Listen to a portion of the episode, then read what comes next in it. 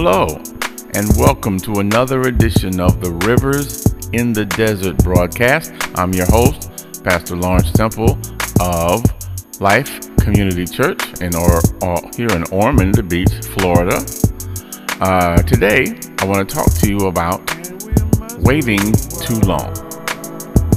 On our last broadcast, we talked about the benefit of waiting before you jump into some new endeavor, into a marriage, a business, some ministry effort, a move, a new job, a job search, any big new thing.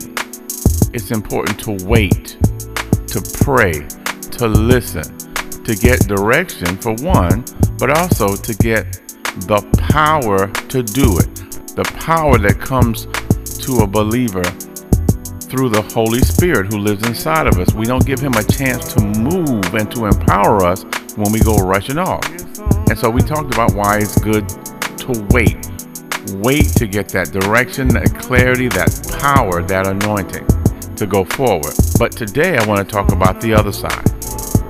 You see, when we are an immature child, we think that some things are all one way or all the other. If you're a little child and you had a bad experience with a dog, you're immature, so you'll feel all dogs are bad. If you're a little child and you're trusting and the adults in your life are good, you'll think all adults are good, and that's not true. So, maturity shows us that things have good and bad sides. So, the good side now we've talked about of waiting, but there's a bad side. The bad side is waiting too long to move forward, to get started, to wait for everything to be perfect before we try anything. Ecclesiastes says that the farmer that's waiting for the absolute perfect conditions will never plant anything, and then he'll never get a harvest. So the point is, it's important to wait before we go into a new venture. But at a certain point, if we want something to happen, we have to move. Sometimes we're waiting for everything to be just perfect before we go back to college, go to church, do something for church, work on the house, get married, propose, whatever. Sometimes God requires us to start with what we have in our hands already. You don't have the money to stop working and go back to college full time like you wanted to. Okay, then take a class online.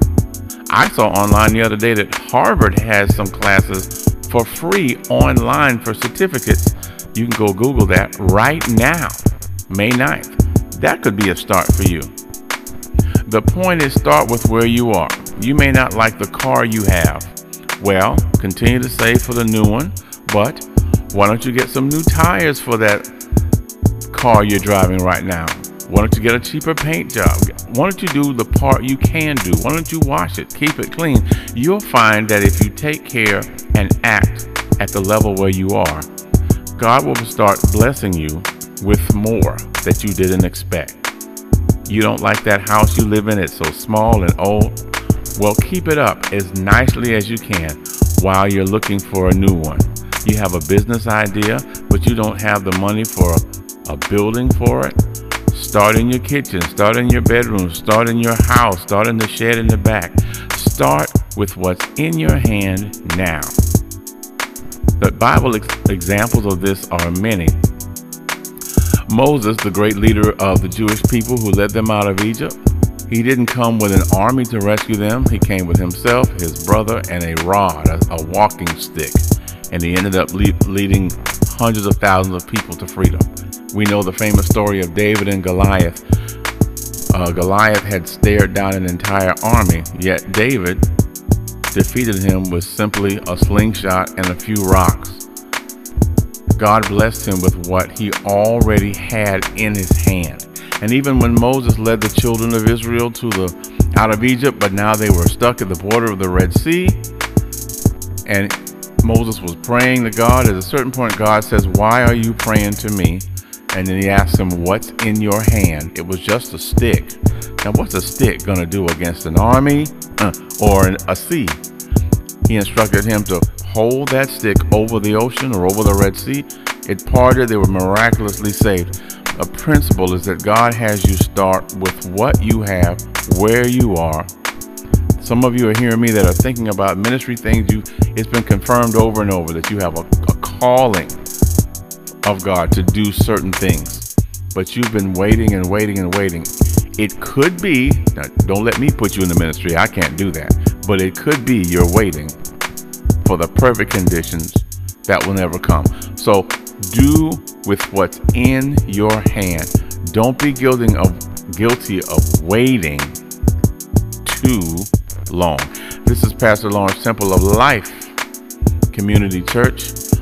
Our physical address is 800 South Nova Road, Ormond Beach, Florida. Suite O and Suite P uh, 32174. But currently, you can hear us on Facebook Live during this time of quarantine uh, on the Life Community Church Facebook page, uh, 7 o'clock on Wednesdays, and of course, 11 a.m. on Sundays.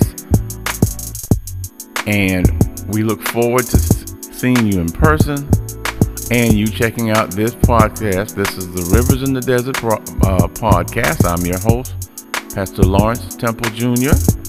I look forward to seeing you next time.